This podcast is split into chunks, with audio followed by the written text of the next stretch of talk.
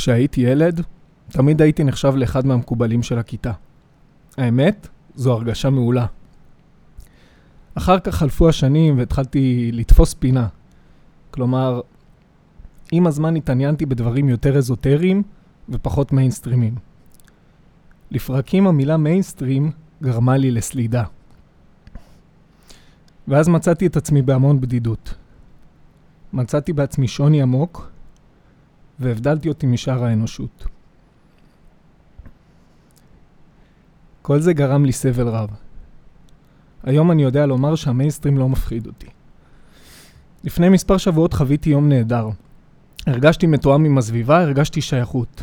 באופן מאוד מקרי יצא שבדיוק באותה היום קיבלתי שיחות חשובות עם תשובות חיוביות שחיכיתי להן. התחושה הייתה של צלילות ובהירות מחשבתית, יחד עם המון חדות וביטחון עצמי.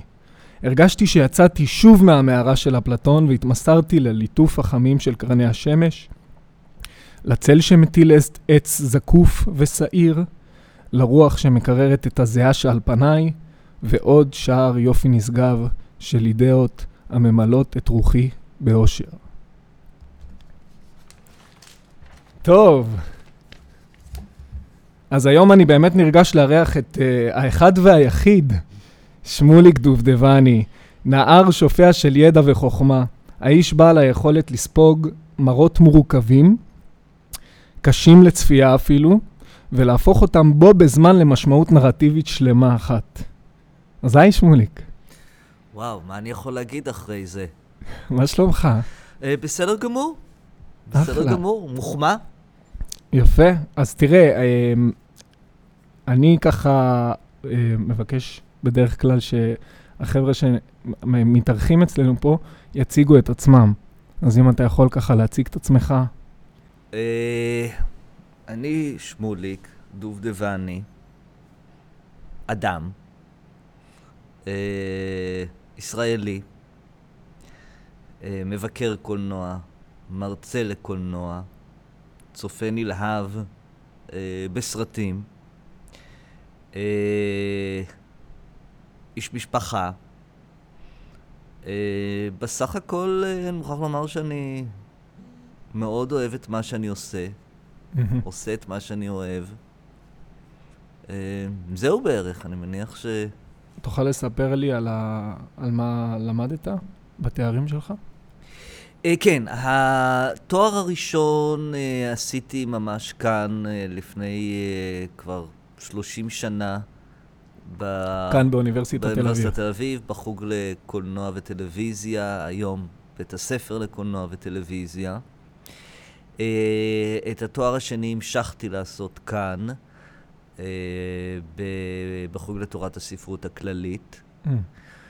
אה, מהטעם הפשוט שאז לא, היה, לא היו תארים מתקדמים אה, מה זה היה, לקולנוע. בגילמן? בגילמן, כן. Uh, הבניין הזה שבעצם אתה לא יכול לחמוק ממנו. נכון. Uh, בניין מדהים. בני... כן, אם אתה מוצא את הדרך שלך בו. זאת אומרת, גם פיזית. Mm, או אתה כן. איך להתארגן בו. Uh, ואת התואר השלישי עשיתי גם כאן, uh, בבית הספר למדעי התרבות. Uh, שני התארים היו uh, למעשה, עבודות הגמר היו למעשה בקולנוע.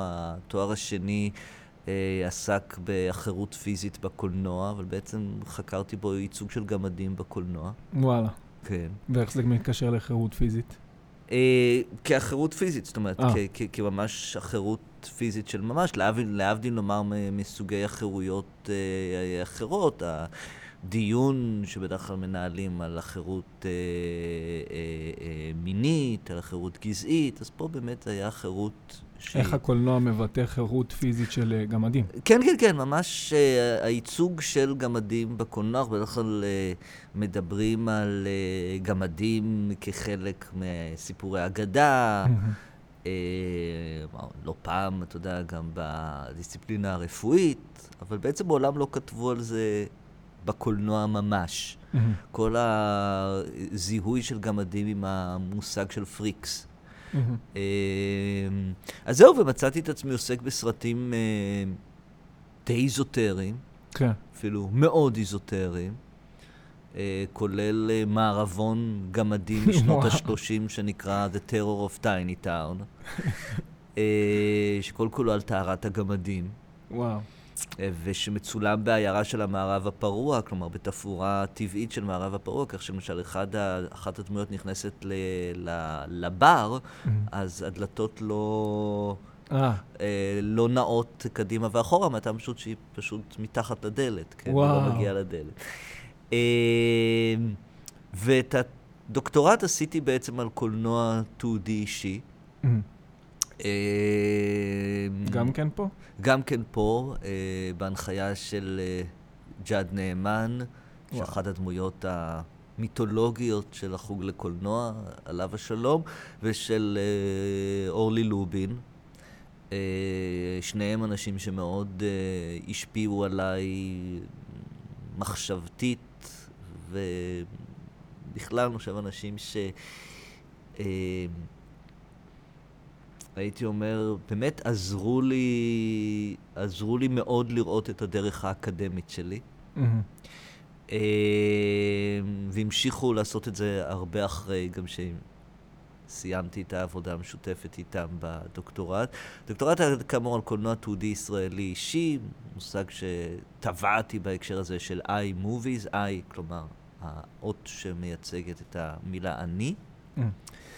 אה, ומאוחר יותר איבדתי את הדוקטורט הזה לספר שנקרא גוף ראשון מצלמה, מהמם. שיצא ב-2010 בהוצאת כתר, והיום נדמה לי שהוא פריט לאספנים. אה, וזהו, והיום אני משלים מחקר נוסף על קולנוע תעודי. בעצם אפשר לומר שמהרגע שהתחלתי לעבוד על הדוקטורט, גם, גם הקולנוע התעודי, הישראלי ו- ובכלל, הפך להיות חלק מאוד uh, מרכזי, לא רק מהעולם האקדמי שלי, אלא וההוראתי, אלא מהעולם בכלל. טוב, אני מכיר אותך מה, מהתחום של קולנוע תודה, אה, תיעודי. כן. אה, אני ככה אגיד שלפני 127 שנים, בדיוק, קרה דבר מופלא, דבר ששינה את פני האנושות. אה, אתה בטח יכול לנחש. הוא שינה את האנושות בגלל שהוא יכל להפוך רגע אחד בודד, או אוסף של רגעים חולפים, לזיכרון נצחי. Uh, כמובן שאני מדבר על הקולנוע, גבירותיי ורבותיי. שמוליק, איך בעיניך הקולנוע העניק משמעות לאדם? תראה, זו שאלה, זו שאלה מאוד מאוד רחבה. אני גם חושב שהתשובה עליה צריכה להתחלק לשניים. כן. כלומר, גם ברמה הכללית אה, וגם ברמה האישית. אוקיי. כלומר, כל אחד מאיתנו ראה סרטים מ, שהשפיעו עליו, אה, שפתחו פתחו לפניו משהו, אה, עיצבו את העולם שלו.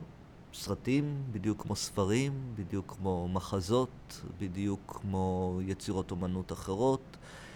אה, ולכן, אתה יודע, כל אחד יכול להצביע באמת על האופן שבו הקולנוע באופן אינדיבידואלי השפיע עליו, כולל אני. כן. אה, ברמה הכללית, מהמם. תראה, הקולנוע הוא לא רק האומנות השביעית, זאת אומרת, עוד אומנות שהתקבעה כאומנות בעלת משמעות, ערך, אה, שאינו נופל מהאומנויות האחרות הוותיקות ממנה, במשך תקופה ממושכת גם המוערכות ממנה. מהמם. כלומר, עדיין אנשים אה, חשבו שמוזיקה ותיאטרון וספרות ו... אה, גם היום את חושב ציור. שאנשים חושבים את זה? לא. כלומר, מי שחושב ככה פשוט, אתה יודע, הוא אדם מיושן. כן. יש לאנשים גם את אני הזכות. חושב אפילו להפך, הקולנוע קיבל אה, רוממות, גם הטלוויזיה כמובן. בוודאי, בוודאי. תראה, מי, מי שהיום יבוא ויגיד לך, תשמע, הקולנוע, לקולנוע אני לא אלך, אבל לתיאטרון כמובן, או כן, תמיד אני אעדיף. ספר על פני סרט, אתה יודע, בסדר, אז תנות בראשו, יש לו את הזכות. זאת אומרת, אנשים אמרו דברים חמורים יותר ב, ב, בחייהם. אבל במובן הזה הקולנוע, שוב, הוא כלי ביטוי אה, אומנותי. כן. אבל הוא גם כמובן אומנות פופולרית, והוא אומנות ש... האומנות הפופולרית ביותר, מהמם. יותר מ... בצורה משמעותית הרבה יותר מכל האומנויות האחרות שקדמו לה. והקולנוע גם במובן רב מאוד יצר דבר שלא היה אה, קיים לפניו, וזה קהילה. כן. כלומר, אתה אה, חושב על האופן שבו קהילת צופי הסרטים מצאה כל כך הרבה דרכים אה, להתגבש. קודם כל, באולם הקולנוע עצמו, מהמם. שמכיל לא פעם הרבה יותר מאשר נאמר אה, אולמות תיאטרון. לא תמיד, אבל אתה יודע, אה, אה, אה, אנחנו יכולים לחשוב על בתי קולנוע ענקיים, אולי פחות על אולמות תיאטרון ענקיים, אלא אם כן אתה מעלה מופע אה, ספקטקולרי כזה או אחר. וגם אה, כמובן בקהילה של אה, האנשים שמדברים על קולנוע, כתבי עת, סינמטקים, מועדוני צפייה בסרטים. כלומר, כל הדברים האלה יצרו בהדרגה באמת את הקהילה הזאת של אנשים שהולכים לראות סרטים, מדברים עליהם, אה, מה שנקרא פילם באפס. אה, ודבר נוסף, העובדה היא שאני יכול היום לדבר על סרט עם אדם שיושב בקופנהגן או בניו יורק, כן. ושנינו ראינו את אותו סרט, אה, פחות או יותר באותו זמן, אז יש לזה מימד אוניברסלי. ולחלוטין, המילה אוניברסלי שהיא מילה שאני לא כך אוהב אותה, כי כן. היא בעצם משטחת המון דברים. נכון. Uh, המילה אוניברסלי הופכת להיות פה מאוד uh, משמעותית. כן. כלומר, אני יכול לחלוק חוויה עם המון המון אנשים בכל העולם. אה, זה קטע שאתה אומר את זה, כי היום אנחנו מסתכלים על זה גם לא רק בקולנוע. זאת אומרת, זה התפרס לכל כך הרבה, כלומר, לכל הרשת בעצם. היום אני יכול ללכת ברחוב ולזמזם איזה משהו, ש... איזה טרנד שראיתי בטיקטוק. ואם אני אזמזם אותו בקול רם, כמו שאני אגיד, מתן, מתן, ואז כזה מי שמסביבי יסתכל עליי ויגיד לי, יענה לי, לא פורים היום? כלומר, זה טרנד שהיה בטיקטוק, והוא נהפך ל... לא אוניברסלי, אבל הוא נהפך לדיבור בתרבות, היש... אצל הקהל הישראלי. נכון. נכון, זאת אומרת, תראה, במובן הזה אני חושב שכל הדברים האלה הם חלק מהקולנוע. כלומר, הקולנוע באמת יצר אה, קהילה רחבה יותר, חובקת עולם, והוא גם שינה, אני חושב, את עולם המושגים שלנו, ואפילו הייתי אומר את תפיסת המציאות שלנו. לגמרי. זאת אומרת, תחשוב כמה אנשים, אה, אה, נאמר, הושפעו מסרטים, ברור. לטוב ולרע. אה, וגם, אנחנו פס... חיים עם פסקול, פסקול של סרטים בראש, אני חושב. כדי פסקול. אבל אתה יודע מה, בוא נלך אפילו על הדבר היותר בסיסי, כוכבי קולנוע. כן. זאת אומרת, האנשים האלה שאנחנו מעריצים אותם, האנשים האלה שאנחנו רוצים להיות כמותם, האנשים האלה שאנחנו רוצים להתלבש כמותם, אה, להיראות כמותם. ויש לקולנוע עוד דבר שצריך לזכור שלא קיים בשום אומנות אחר, אולי במובן מסוים בציור, אבל גם לא, שזה? שזה המסך הגדול. Mm. זאת אומרת, בתיאטרון, למשל, אתה יושב בשורה חמישית, אתה כן. רואה את האנשים ממרחק מסוים. אתה יושב ביציע שורה ראשונה, אתה כבר רואה אותם ממש גמדים או ננסים, תלוי איזה גובה היציע. כן. אה, אני גם מאוד אוהב תיאטרון, לכן אני, קל לי מאוד לעשות את ההשוואות האלה. בקולנוע אתה רואה דימוי ענק, עצום. כן. החוויות הגדולות ביותר שלי זה חוויות שקשורות לכך שאתה היית נמצא באולם מול מסך ענק, ואני לא מדבר באולמות מפוצלים, מדבר על בתי הקולנוע כשהם היו רק אולמות, היכלות סרטים. מהמם. ואתה רואה דימויים על מסך גדול, כן. ולכן אתה זוכר את חוויית הצפייה. בתיאטרון יש לך חוויות אחרות לגמרי, פה יש לך חוויית הצפייה. כן, הדימוי האולם- נצרב. הדימוי נצרב על מסך מסוים, באולם מסוים, והוא ילווה אותך. וואו. הוא ילווה אותך לאורך חייך. אגב, בקולנוע יש עוד יתרון. תחשוב שאתה, לא יודע בן כמה... 25. 25.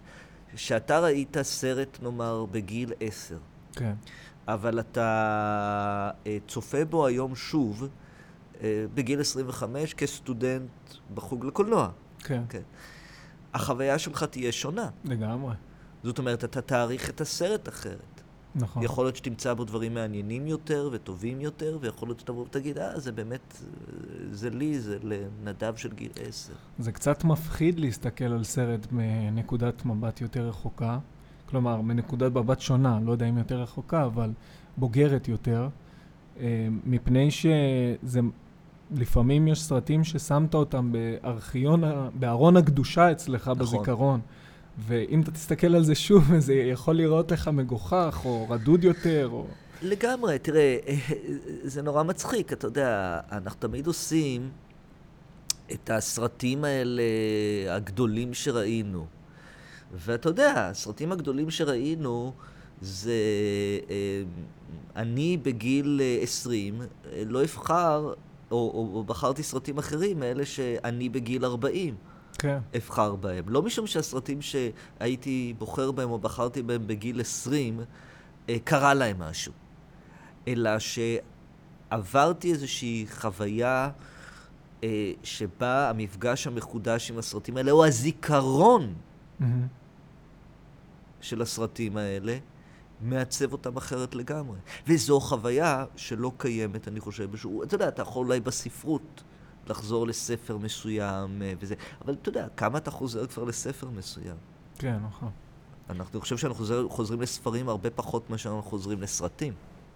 כן, זה, זה, זה גם קטע כי אמ, אני חושב שגם כל חוויית הצפייה השתנתה, ואה, מה שרציתי להגיד זה שיש סרטים שהם כל כך פאר היצירה, שאני חושב שזה המבחן האסתטי של סרט בעצם.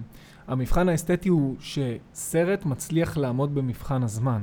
כלומר, כמו שהמון עליזה אה, יצרו עליה קופרודוקציות, לא יודע, אלפי כאלה, אז אני חושב שסרטים, כל עוד הם מצליחים להחזיק את מימד הזמן ולהיות סיפורים טובים, גם כשהסתכלתי עליהם, צפיתי בהם בגיל 20, וגם כשצפיתי בהם בגיל 40, זה הופך את הסרט לבאמת משהו מאוד מגובש ויותר גדול מסך על הקו. בוודאי, אתה, אתה, אתה מבין את הסרט אתה, אתה פוגש אותו, אתה פוגש את אותו סרט, אבל אתה פוגש אותו ברובד ממקום אחר. שאתה שונה. כן, אה, ואז אתה באמת מצליח, ואתה יודע, לכן אני תמיד אומר לאנשים על סרטים, שיכול להיות שבשלב מסוים הם יעריכו את הסרט אחרת לגמרי. מכפי שהם העריכו, אולי הדוגמה, סרט שאולי עוד נגיע אליו, כי הוא באמת נחשב לסרט מכונן, נאמר, בתולדות הקולנוע, כן? סרט כמו החותם השביעי. מהמם. ברגמן הוא אחד הבמאים האהובים עליי. כלומר, הייתי אומר אולי אחד משני הבמאים האהובים עליי. שני זה קובריק. מהמם. אבל, אתה יודע, לא הייתי בא ואומר לך שהחותם השביעי הוא סרטו הטוב ביותר של ברגמן, ואני כן הייתי ממליץ לך לראות את החותם השביעי בגיל 16. וואלה. כי אני חושב שהחותם השביעי, אה, יש לו איזה ערכים מסוימים שכשאתה בגיל 16, בוא נאמר, נער אינטליגנטי בגיל 16, כן? אה, זה סוג של אקזיסטנציאליזם שמאוחר יותר ייראה לי קצת, לי נראה קצת, אתה יודע, מעט מיושן אולי, ביחס נאמר לעבודות אחרות של ברגמן שיבואו מאוחר יותר, כולל אפילו באותה שנה ממש, כשהוא עשה את תותאי בר. מהמם. שבעיניי הוא סרט ש...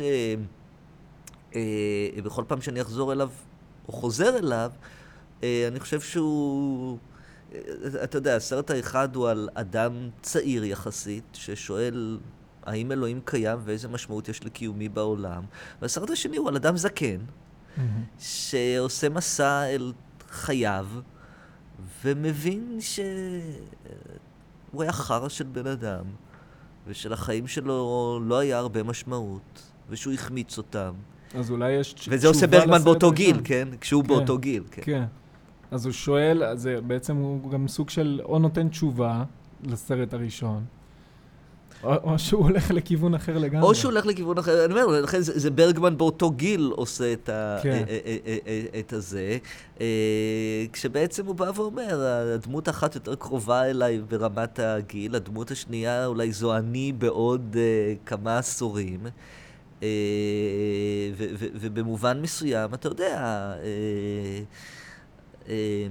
ככל שאתה מתבגר, אתה מתקרב יותר לגילה של הדמות בתותי בר, ואתה מסתכל אחורה ואתה אומר, מה עשיתי בחיי? כן. אתה שאלת אותי את זה פחות או יותר בתחילת השיחה. נכון. בינינו. אז באמת, אם אנחנו מסתכלים על החותם השביעי, מה, איזה אמ, ידע או מסר אקזיסטנציאליסטי אה, ברגמן מבקש ל, לתת לנו בסרט הזה? תראה, צריך לזכור שהחותם השביעי ותותי בר. ועוד כמה סרטים שנעשו באותה תקופה, אה, אה, אה, הירושימה אהובתי של אלן רנה ולדולצ'ה ויטה של פליני. ומאוחר יותר גם לאבנטורה של אה, אנטוניוני. הם סרטים שבעצם הגדירו לראשונה את הקולנוע כאומנות. זאת אומרת, זו באמת התקופה הזאת של המהפך, שבה קהל רחב הולך לראות, קהל אינטלקטואלי הולך לראות את הסרטים האלה, פתאום בא ואומר, אני לא בא כדי להתבדר, כן, אני בא כדי לחשוב. אתה Mhm. הולך לראות סרט של ברגמן כדי לחשוב. ואולי הולך- לצאת עם איזה תובנה אפילו. בוודאי, בוודאי, בוודאי. כן. אה, ולא אולי לצאת עם איזו תובנה, אלא לצאת עם תובנה. אמ, אה, לחשוב. אה, הקולנוע הופך להיות מקבילה של אה, הספרות ושל הפילוסופיה. כן, אתה רואה דימויים שהם בעצם מחשבות. מחשבות שמתורגמות לדימויים. ולכן אה, בעצם ב, ב, במובן הזה אה, קשה גם להתעלם מהעובדה שזה קולנוע שנוצר זמן קצר יחסית, עשור וקצת, אחרי מלחמת העולם השנייה. אמ, אה, וזה קולנוע, קולנוע אירופאי המודרניסטי בכלל, הוא תגובה למלחמת העולם השנייה. זאת אומרת, פתאום אתה בא ואומר, רגע, יש פה קולנוע שמגיב לטראומה, לזוועה, לטלטלה הזאת שעברה הציוויליזציה, ולא סתם הציוויליזציה, זה אירופה. כן, זאת אומרת, אירופה שחוותה קודם מלחמה, מלחמה עולמית אחת. צריך לזכור שאירופה אה, זה אחת היבשות, אולי היבשת הכי מדממת שאנחנו מכירים. כלומר, שתי מלחמות עולם, מלחמות בין לבין, כולל עולה לי עכשיו. ישר אפריקה בראש, כאילו, כן, אבל. כולל עכשיו. אתה בא ואומר, "אה, מסתכלים על אפריקה, כן, אבל אתם, כן, אתם אחראים ל- ל- ל- לזה. א- איפה בנו מחנות השמדה? כן, איפה המחשבה על השמדה הייתה כל כך שיטתית? קל לבוא לאידי אמין באוגנדה ו- וזה, אבל זה אתם. שמתיימרים... כשאתה אומר אתם, אתה מתכוון האדם הלבן, אה, האירופאי. שהאדם אמר- הלבן נתן להם אה, השראה במרכאות לעשות את זה? אה, אני, אני לא יודע להגיד לך את זה, אבל אני כן יודע להגיד לך, אתם עוסקים בהשמדה המונית של אנושות. כן. כלומר, זה... זה אז אין לכם מה להסתכל לצדדים? אין לכם מה להסתכל לצדדים, אין לכם אולי מה לבוא בתלונות, גם אתה יודע, כן, אולי נתתם גם השראה, ולא אוהבים, השראה בצורת כלי נשק, תמיכה מבחינה- כלכלית, אה, כן. דברים מהסוג הזה. זה מעניין לבדוק את זה באמת מבחינה היסטורית, מה, מה קודם למה, ואם בכלל הם... כן, הקולוניאליזם האירופאי, ב- הזכרת את אפריקה, כן, הקולוניאליזם האירופאי. כן. אבל אם נחזור לזה, אז, אז הקולנוע הזה הוא קולנוע ששואל באמת שאלות מוסריות, אסתטיות, פילוסופיות, על משמעות הקיום האנושי, על משמעות מהו אדם. הזכרנו את החותם השביעי. כן, האביר בחותם השביעי, אנטוניוס בלוק, הוא לא אביר בין ימי הביניים, מהמם. הוא האדם המודרני. ברגמן העתיק את הסיפור לימי הביניים, אבל הוא האדם המודרני, כן, שמסתכל לשמיים ואומר, יש אלוהים? הוא חזר עם מסעי הצלב, הוא שואל, יש אלוהים? אם, אם יש אלוהים, אז איפה אלוהים? מהמם. למה יש מוות בעולם? למה יש רוע בעולם? זו שאלה של אדם מודרני. זו לא שאלה של אביר בימי הביניים. אתה יודע, הדבר המצחיק הוא שברגמן, את המסע הימי ביניימי הזה, צילם ב... בפארק, מהמם. בסטוקהולם. וואלה. כלומר, יש תמונות מהסט של החותם השביעי, שאתה רואה את האביר ואת הסט אה, ימי הביניים הזה, וברקע רואים אה, מכוניות עם כבישים ובניינים אה, וזה. כן. ו- וזה מצחיק, כי זה רק אומר לך עד כמה הסיפור הזה הוא בעצם סיפור שרלוונטי וצומח מתוך העולם של היום. וכשאתה אומר שבימי הביניים לא חשבו על השאלות האלה, זה בגלל שהתשובות היו ברורות מאליהן? כלומר, בגלל שהייתה אה, שליטה של אה, הביניים, הכנסייה? בימי הביניים האמנת באלוהים, האמנת כן. באלוהים, אז אין לך שאלות. האמנת היום. ב- כן. עד היום אדם מאמין, אין לו שאלות, אין לו ספקות, אין לו זה, זה הכל מן אללה, זה הכל מאלוהים. כן, אבל גם היום ההבדל בין אדם מאמין לבין אדם מאמין של אז, זה שאז כולם האמינו יחד איתו. נכון? כלומר, אחד היה מצייץ אחרת, הוא כבר היה, היו מורידים אותו. כן. היום, אנשים שמאמינים, אם כי הם המון פעמים אה, הנטורי קרתא או אנשים חרדים, אה, בדרך כלל נ- בתוך הק- הקהילה שלהם אה, עמוק בפנים ולא כל כך רואים את בחוץ, אבל עדיין הם מודעים ל- לעובדה הזאת שיש דברים אחרים בחוץ, שיש חילוניות בחוץ. בוודאי, תראה, אז, לא, אז כל העניין החילוני כמעט לא היה קיים. זאת אומרת, שוב, ה- אז אני חושב שזה הבדל משמעותי שהיום, גם אם אתה עמוק בתוך הקהילה הדתית-חרדית שלך, אתה יודע שיש אתה עולם... יודע שיש כן, עולם בוודאי, אחר בחוץ, אתה ו- יכול לצאת אליו, אתה וזה יכול... כן גורם לך אולי להטיל קצת ספק. אגב, אתה גם יכול הפוך. זאת אומרת, אה, אה, אם אתה חווה איזשהו משבר כאדם חילוני, ראה אורי זוהר, כן. אתה יכול למצוא אה, איזושהי נחמה, או איזושהי תמיכה, או איזשהו כיוון בעולם, בעולם, בעולם האמונה, בעולם, ה- בעולם החרדי. אה, אבל זה אני אומר, קטע שאתה אומר את זה לפני איזה כמה, איזה שבועיים בערך, נפגשתי עם מישהו והוא כותב תסריט, והוא סיפר לי שהתסריט הזה בעיקרו מדבר על uh, המ- המפגש בין אדם חילוני לבין שיגעון, וכתוצאה מזה התקרבותו אל הדת. כלומר, החזרה בתשובה אה, מושפעת המון פעמים בעקבות התקרבות לשיגעון או כניסה לשיגעון. א', אה, זה מקרים, מקרים מוכרים, זה מקרים מוכרים. אה, בכלל, החיבור הזה בין אקסטזה שקשורה בדת ואקסטזה שקשורה אה, ב- ב- ב- בשיגעון, וכל מה שאנחנו מכירים גם את העניין של סינדרום ירושלים. מה זה? סינדרום ירושלים זה אנשים שהיו מגיעים לירושלים וחווים איזושהי חוויה פסיכוטית. אנשים חילוניים? ש- כן. כן, כן. אה, שוב, אני לא מכיר ספציפית מישהו זה, אבל זה סינדרום אה, מוכר. אה, זה, אתה חווה איזו חוויה פסיכוטית של אתה נמצא בעיר שנחשבת לאחת הערים הקדושות בעולם, אם לא ה... ואתה, כל מסע ההיסטוריה והמסע הרוחני שיש לעיר הזאת פתאום משתלט עליך.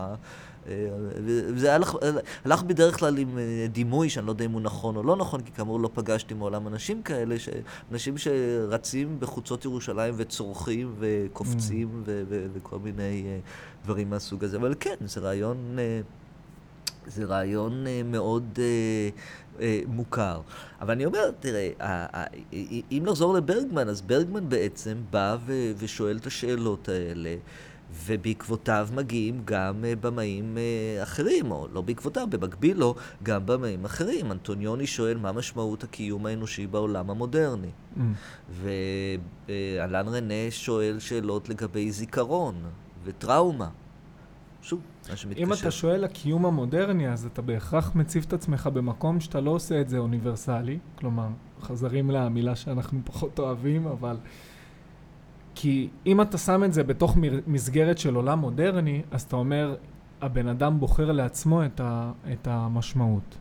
ואין איזה משמעות שנגזרת עליו מלמעלה.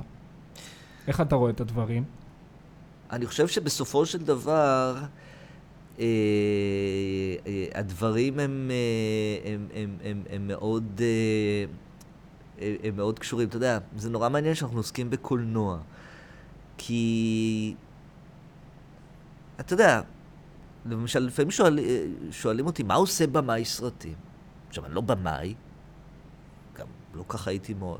יותר מדי על סטים של סרטים כדי להגיד לך זה, אבל אתה יודע, אומרים, צלם מצלם, עורך עורך, מעצב תפאורה מעצב תפאורה, אה, המוזיקאי כותב את המוזיקה, השחקנים משחקים. מה עושה במאי? אני אומר, במאי הוא אלוהים. כלומר, הוא ברא את כל האנשים האלה ברגע המסוים הזה על הסט, שבעצם אה, הוא עוסק בבריאת העולם. Mm-hmm. בריאת העולם שלו. אה, אז כן, כנראה שאלוהים הוא הבמאי הראשון, במאי הסרטים הראשון ב, אה, אה, ביקום, בעולם. כן. אה, לגבי איכותו של הסרט יגיד, יגידו אח, אחרים, אבל הוא במאי הסרט... הבמאי הוא אלוהים. וכשאתה. חושב על זה, אתה, אתה... תראה, היה פעם סרט נורא יפה, שמאוד ממליץ לך וגם למאזינים שלנו לראות, סרט שנקרא היה The Standman, הכפיל. Mm-hmm. של במאי מעניין בשם ריצ'רד רש, אה, סרט מ-1980. והסרט עסק בהלום קרב ממלחמת וייטנאם, שמגיע לסט של סרט, okay. לעבוד אוקיי. ככפיל בסט של סרט. Mm-hmm. ופיטר אוטול מגלם שם את הבמאי, שבאמת מוצג כאלוהים, הוא כל הזמן יורד מלמעלה על ה crane הזה, mm. שהוא יושב עליו. אה, וזה, ולאט לאט מטשטשות אצל הגיבור שלנו, מטשטש, מטשטשים הגבולות בין מציאות ובידיון, בין המציאות והסרט. שזה נשמע אולי נורא כאילו פשטני, אבל זה, זה עשוי שם בצורה יוצאת כן. מן הכלל, ולצערי היום זה סרט פחות מוכר מכפי שהוא אה, היה, למרות שהוא היה מועמד לאוסקרים ו- mm. וכאלה. אז, אז כן, אז אה, אתה יודע, הבמאי הוא אה, בעמדת אלוהים, אה, והוא מעצב את הקולנוע אה, אה, אה, בצלם אמונותיו וערכיו. אה, ולכן כשאתה הולך לראות סרט, אתה במידה רבה מאוד תמיד הולך לראות עולם מסוים שמישהו ברא אותו. כן. והשאלה עד כמה אתה נשאב לעולם הזה. זה גם קטע, כי לאלוהים הזה, של, שהוא הבמאי, יש גם המון מלאכים. Mm-hmm. כלומר, אם הבמאי הוא אלוהים, אז מה, מהו התסריטאי, אם uh, קורה והתסריטאי הוא לא הבמאי? וזה גם מסביר לך אולי למה למשל בקולנוע תסריטאי זו כמעט פונקציה שאנחנו לא מתייחסים אליה. תחשוב למשל, כמה פעמים מזכירים את התסריטאי כן. בביקורות סרטים? הרבה פחות. הרבה פחות. עכשיו, בתיאטרון יש לך את המחזאי, קודם כל המחזאי. כן. מי ביים את ההצגה זה לא משנה, קודם כל יש לך שייקספיר. כן, זה לגמרי הפוך בתיאטרון. לגמרי הפוך. אה, אגב, זה מה שהגל החדש יצא נגדו, כי יצא, הגל החדש יצא נגד תפיסה מסוימת בקולנוע הצרפתי, שהיה קולנוע של uh, תסריטאים ולא קולנוע של במאים, תסריטאים שבדרך כלל איבדו גם בעין וגם באלף לא פעם, uh, יצירות ספרותיות נורא נורא מכובדות. כלומר, קודם כל היה טקסט. Mm-hmm. קודם כל היה טקסט. Uh, המילה. כן. ואחר כך היה החזון. ובקולנוע אתה באמת רואה את הבמאי. התסריט לא קיים בלי הבמאי. כן. התסריט, אם תרצה, הוא איזשהו גולם. כמו בסיפור על הגולם מפראג, כן? שהבמאי הוא זה שמפיח בו חיים. Mm-hmm. אתה לא קורא תסריטים, אלא אם כן אתה לקטור בקרן או משהו, אבל אתה לא קורא תסריטים... להנאתך. לא רק להנאתך, תסריטים שלא יתממשו לסרט. 아. אה. למשל, אתה יכול היום לבוא ולהגיד, בא לי לקרוא את התסריט של נהג מונית. כן. אבל אתה לא תקרא תסריט של ש... משהו שלא קרה. נכון, של סרט שלא... שלא, שלא היה אף פעם. כן, אני, כן. אתה יודע מה, אגיד, אולי תקרא, אבל לא יודע איפה תשיג את זה. כן. לא מתפרסמים לך מדי שנה אסופת תסריטים, אלה תסריטים של סרטים, נאמר, אירופאים, אמריקאים, אה, אה, אה, אסייתים, שלא צולמו. טוב, אה, תראה, אנחנו צריכים ככה להתקדם בשיחה שלנו, וזה נראה לי רגע מעולה לשאול אותך, האם קרה לך בחיים צירוף מקרים שאתה אה, התפלאת ממנו, שאמרת לעצמך, וואו, קשה להסביר את זה באופן רציונלי? לא, לא, לא, לא משהו ש... הכנת אותי לשאלה הזאת. אה, לא משהו שאני יכול להגיד לך בדיעבד שנצרב ב, ב, בזיכרוני. אני כן יכול להגיד לך דבר uh, כזה, אני מאמין שהמון דברים uh, הם תוצאה של צירופי מקרים. Uh, אם לא כל דבר. אם לא כל דבר, אבל אתה יודע... יש פשוט כאלה שהם יוצאי דופן.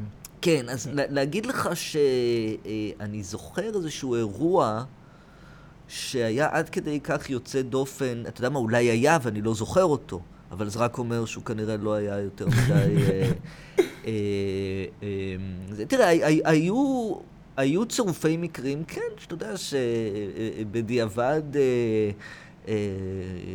השפיעו עליי, אתה יודע, אולי גם... אני לא יודע, ניסיתי להיזכר אולי בסיפור של איך התחלתי לכתוב ביקורות סרטים. Mm-hmm. ואני כותב ביקורות סרטים כבר משנת 88. אוקיי. Okay. אה, והייתי אז בצבא, בעיתון במחנה, ועבדתי שם בארכיון הצילומים.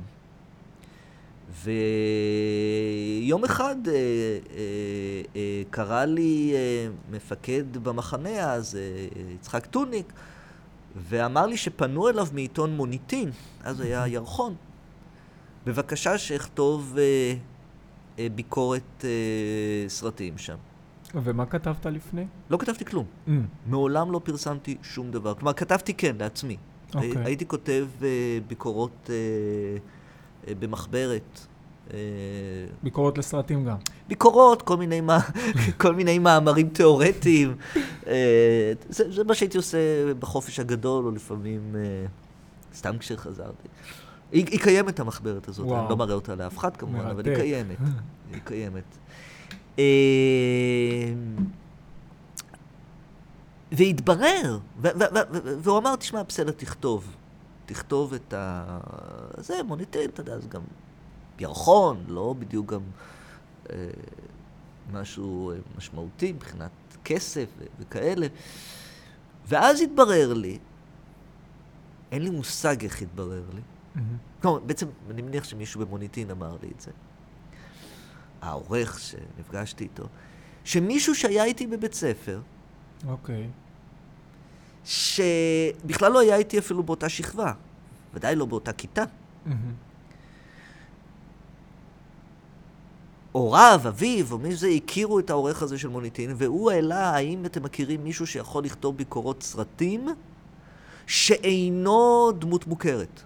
כלומר, מישהו רוצה מישהו חדש. והוא לא רק זכר להגיד את שמי, אלא שאפילו ידע להגיד איך אפשר להגיע, איך אפשר להגיע אליו. אבל איך הוא ידע בעצם? אין לי מושג, זה מישהו שאני מכיר אותו בשמו כמובן, אה, לא ראיתי אותו שנים רבות מאוד. אה, כלומר, יכול להיות שהבן אדם הזה נתן את יריית הפתיחה שלך אה, בעולם כן, הקולנוע? כן, כן. עכשיו, אני אגיד לך ככה, הסיפור הזה הוא כל כך משונה בעיניי, שלפעמים אני טועה אם הוא התרחש באמת כשהמצאתי אותו. מצד שני, כיוון שאני פוגש מפעם לפעם את יצחק טוניק, והעליתי פעם את הסיפור הזה באוזניו, אז הסיפור הזה נכון. כן. כלומר, הוא זוכר... יש לך עד. יש לי עד שזה. אה, ואז, כן, ואז התחלתי לכתוב במוניטין. הטקסטים, אגב, גם קיימים, כן? כלומר, הייתי שם. אז יכול להיות שזה איזשהו צירוף מקרים. זה לגמרי, זה... כן. חתיכת צירוף מקרים. כן. ש... אם זה לא היה קורה, מה, איפה היינו היום? איפה היית היום? אני לא יודע. אי אפשר לדעת, אבל זה יכול להיות... אני לא יודע. זה, זה, אבל זה נכון שבעקבות זה התחלתי לכתוב גם במקומות אחרים, כן. מגניב לאללה. אה, אני רוצה ככה... תבין שגם צירופי המקרים אצלי קשורים לקולנוע. מדהים. כן. הלוואי על אה, כל מי שמתעסק בתחום שלו, שיהיה לו צירופי מקרים טובים כאלה. אה, תראה, אני רוצה באמת ככה לשאול אותך, מה היחסים שלך עם תפיסת האלוהים? וואו. והשעה רק 11 ורבע בבוקר.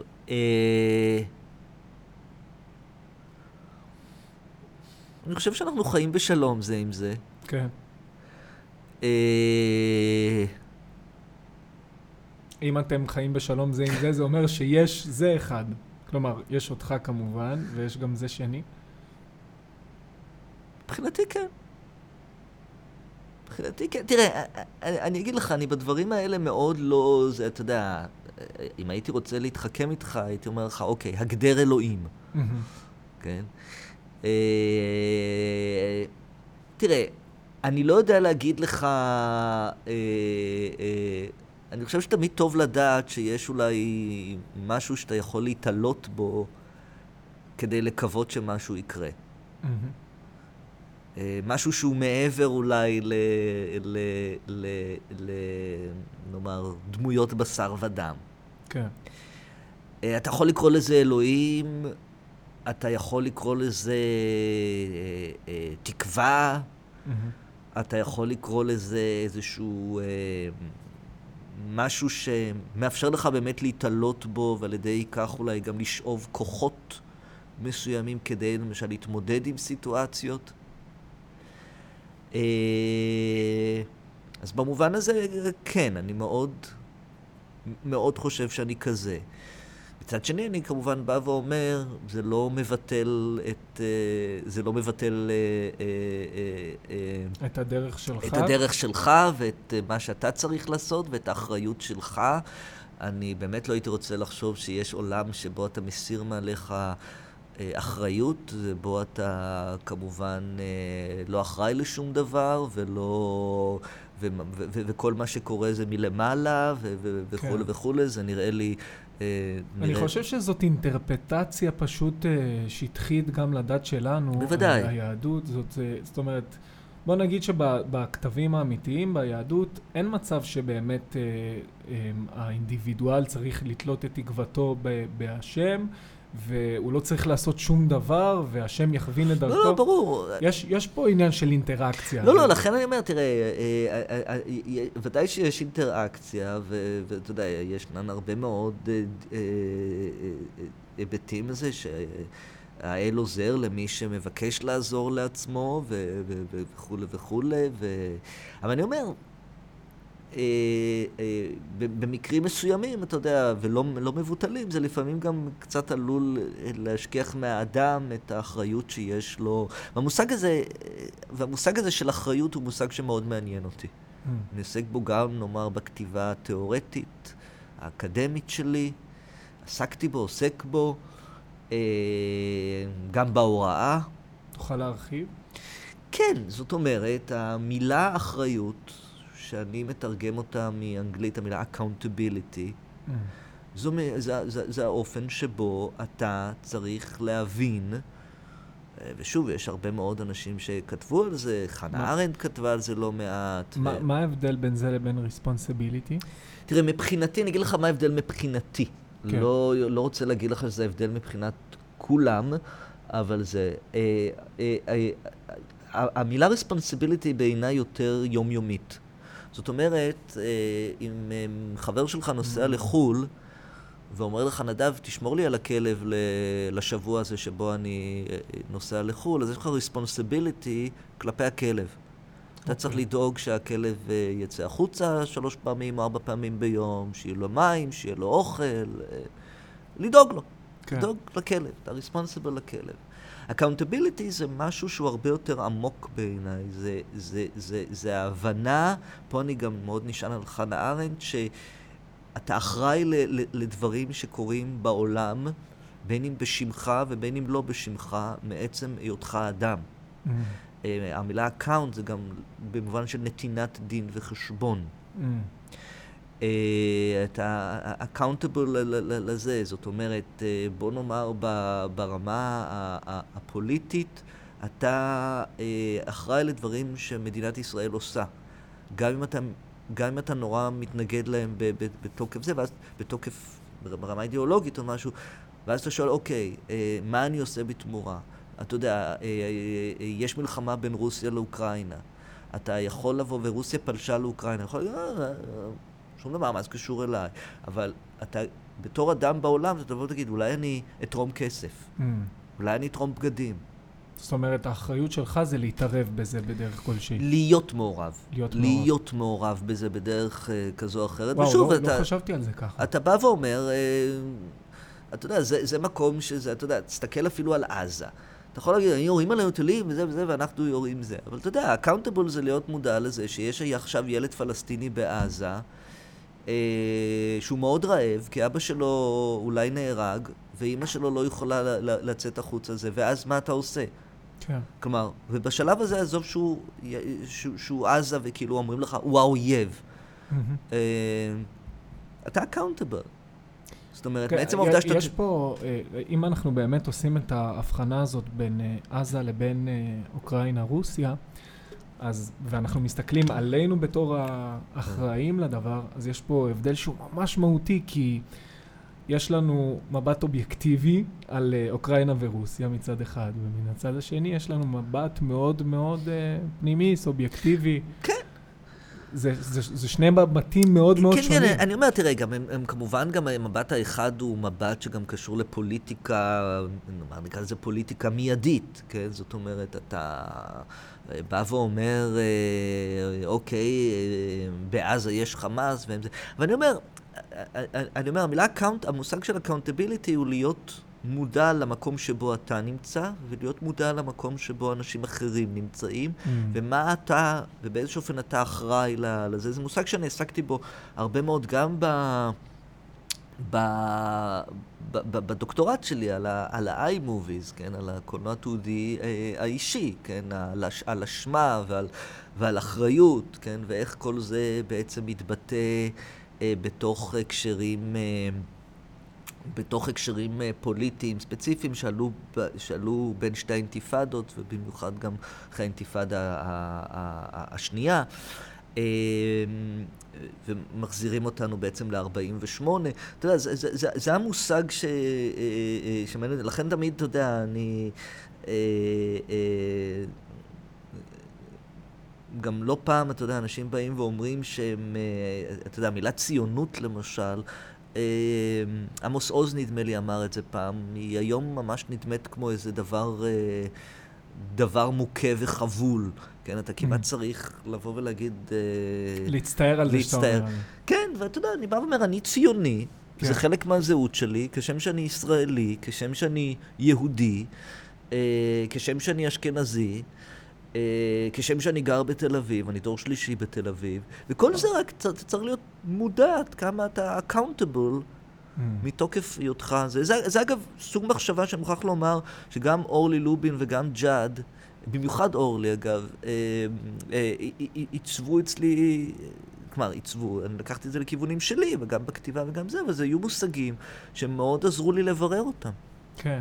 זה קצת מזכיר לי את, uh, אני הולך לרדד את זה רצח, אבל אחד מחוקי המוסר שקאנט טבע, זה שתסתכל על, קצת מזכיר לי את זה, שתסתכל על בן אדם בתור המטרה ולא בתור הכלי למטרה. כן, לא בתור אמצעי, כן. כן, וזה ממש דרך חיים. אה, כן, כן, כן, תראה, לכן אני, לכן אני אומר, תראה, accountability זה באמת משהו שאתה כבר מתרגם אותו, כמעט הייתי אומר, לאיזשהו סוג של פעילות שיש לה משמעות פוליטית. אה, מתוך באמת מודעות למה ש... אתה, יש משפט שחנה ארנדט פעם כתבה, אני כבר לא זוכר איפה, אה, אה, שהיהודים צריכים להיות מודעים לזה שהם לא, נאמר, הקורבן היחיד בעולם, או משהו בסגנון הזה. ולא מעט גם כותבים, באים ואומרים, להפך, אנחנו צריכים לעזוב את תודעת הקורבנות, ולהבין ולקרוא, באמת, להבין שיש עוד קורבנות בעולם, ויש עוד קבוצות שהן קורבנות בעולם. אה, הגיע הזמן באמת שנשתחרר מהתחושה הזאת. כן, כן, וברגע שאנחנו נשתחרר מזה, אני חושב שמצבנו יהיה הרבה יותר טוב. ואתה, אתה יודע, אתה לא תראה בכל אדם, אה, בכל אדם צר ואויב. אה, אתה ת- תבוא מתוך איזושהי טרמינולוגיה שונה ל- ל- לכל מפגש, נכון. לכל מפגש פוליטי כזה. אבל אתה יודע, בסך הכל אני גם מבין את זה, אנחנו מדינה שחיה כבר למעלה מ-70 שנה ב- ב- ב- עם הטראומה של השואה. כן. אז אתה יודע... ומתמודדים פה גם עם כל מיני... וגם פה, וכל דבר מזכיר את השואה וחוזר אל השואה, ו- ו- וזה, אתה יודע, וזה, איך נאמר בעדינות, חתיכת טראומה. כן, לגמרי. טוב, אז ככה, לקראת uh, הצעדים האחרונים שלנו פה בשיחה הזאת, כן. אני רוצה לשאול אותך לגבי השראה. מה נותן לך השראה? אה, זה יכול להיות אדם, ספר, משפט, שאתה ככה אוחז בו והוא הולך איתך את הדרך? כן. תראה, אה, אני לא חושב שיש איזה משפט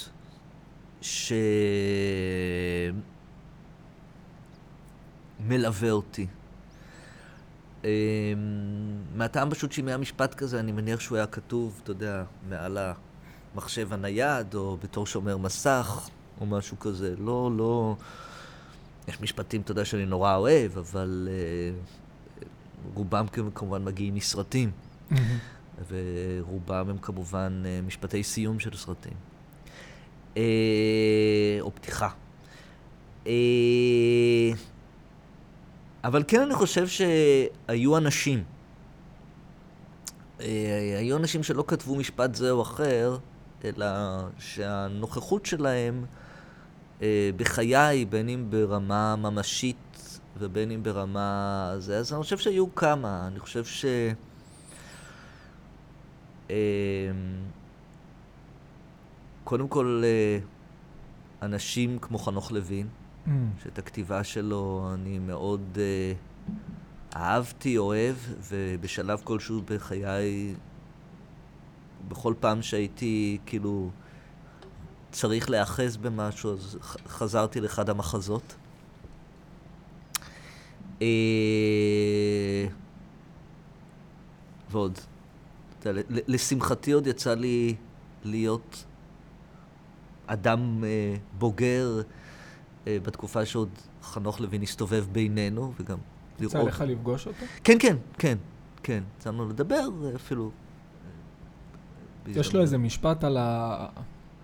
אני לא זוכר אחד לאחד את הציטוט, אבל אני די אוהב אותו, שהוא אומר אה, משהו כמו, הימים עוברים ואנחנו עושים ולא עושים, אה, ועוד בוקר מגיע, ועוד זריחה מגיעה, עוד שקיעה מגיעה. ונדמה כאילו הימים חולפים ולא אנחנו.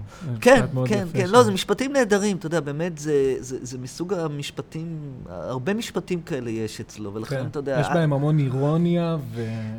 כן, אני, אני, אני חושב שתמיד, שוב, אם, אם יסתכלו, הרבה פעמים יסתכלו על המחזות שלו בעיניי, תמיד באיזושהי ראייה מאוד uh, צרה של גברים ונשים ו- וזה, והשפלות וזה, אני חושב שהיה שם, ויש שם עדיין הרבה מעבר. אה,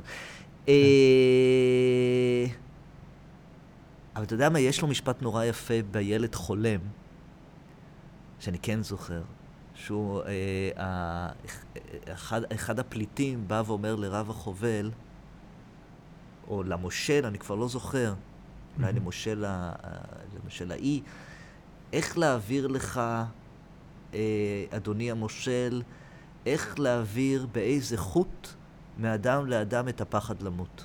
Mm. משפט נפלא, אני מקווה שאני מצטט אותו נכון. אבל היו גם אנשים, אתה יודע, יותר קונקרטיים אה, בחיי, אתה יודע, הזכרתי את ג'אד נאמן ואת אה, אורלי לובין. אה, עם ג'אד המשכתי להיות בקשר באמת עד, אה, אה, עד מותו, ועם אורלי אני בקשר, ממשיך להיות בקשר.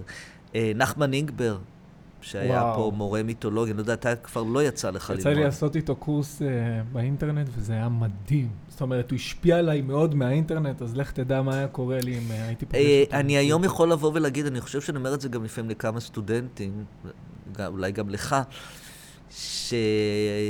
שהדור, דור הסטודנטים שגדל פה, שלא הכיר את נחמן, אה, אל תגיד לי את זה. צריך לחיות בתחושת החמצה. שלא למד אצל נחמן, צריך לחיות בתחושת החמצה. אבל בסדר, אתה יודע, תחושת החמצה זה חלק מהחיים שלנו. כן, נכון. אה, אז כן, אז בהחלט גם נחמן מאוד השפיע. גם הוא הפך לידיד קרוב, אנחנו שוב בקשר עד היום. אה, נו, שיבוא, שייתן איזה הרצאת אורח, מה קרה? אנחנו מנסים פעם פעם לעבוד על זה. הרצאת אורח, אתה יודע, הרצאת אזרח ותיק. אתה יודע מה? הלוואי. בוא, נצא מהפודקאסט הזה עם המשימה הזאת. יאללה. בכיף. טוב, אז שמוליק, תודה רבה. תודה לך, נהניתי מאוד מאוד. גם אני. זהו להיום, חברים וחברות יקרים ויקרות. אם אהבתם את השיחה שלי עם שמוליק, אנא מכם, תפרגנו לנו ותפיצו את הפרק הזה עם עוד אנשים, קרובים, רחוקים, כל מי שאתם יכולים. זהו לבינתיים, מאחל לכם המון השראה ושמחת חיים. נתראה בפרק הבא.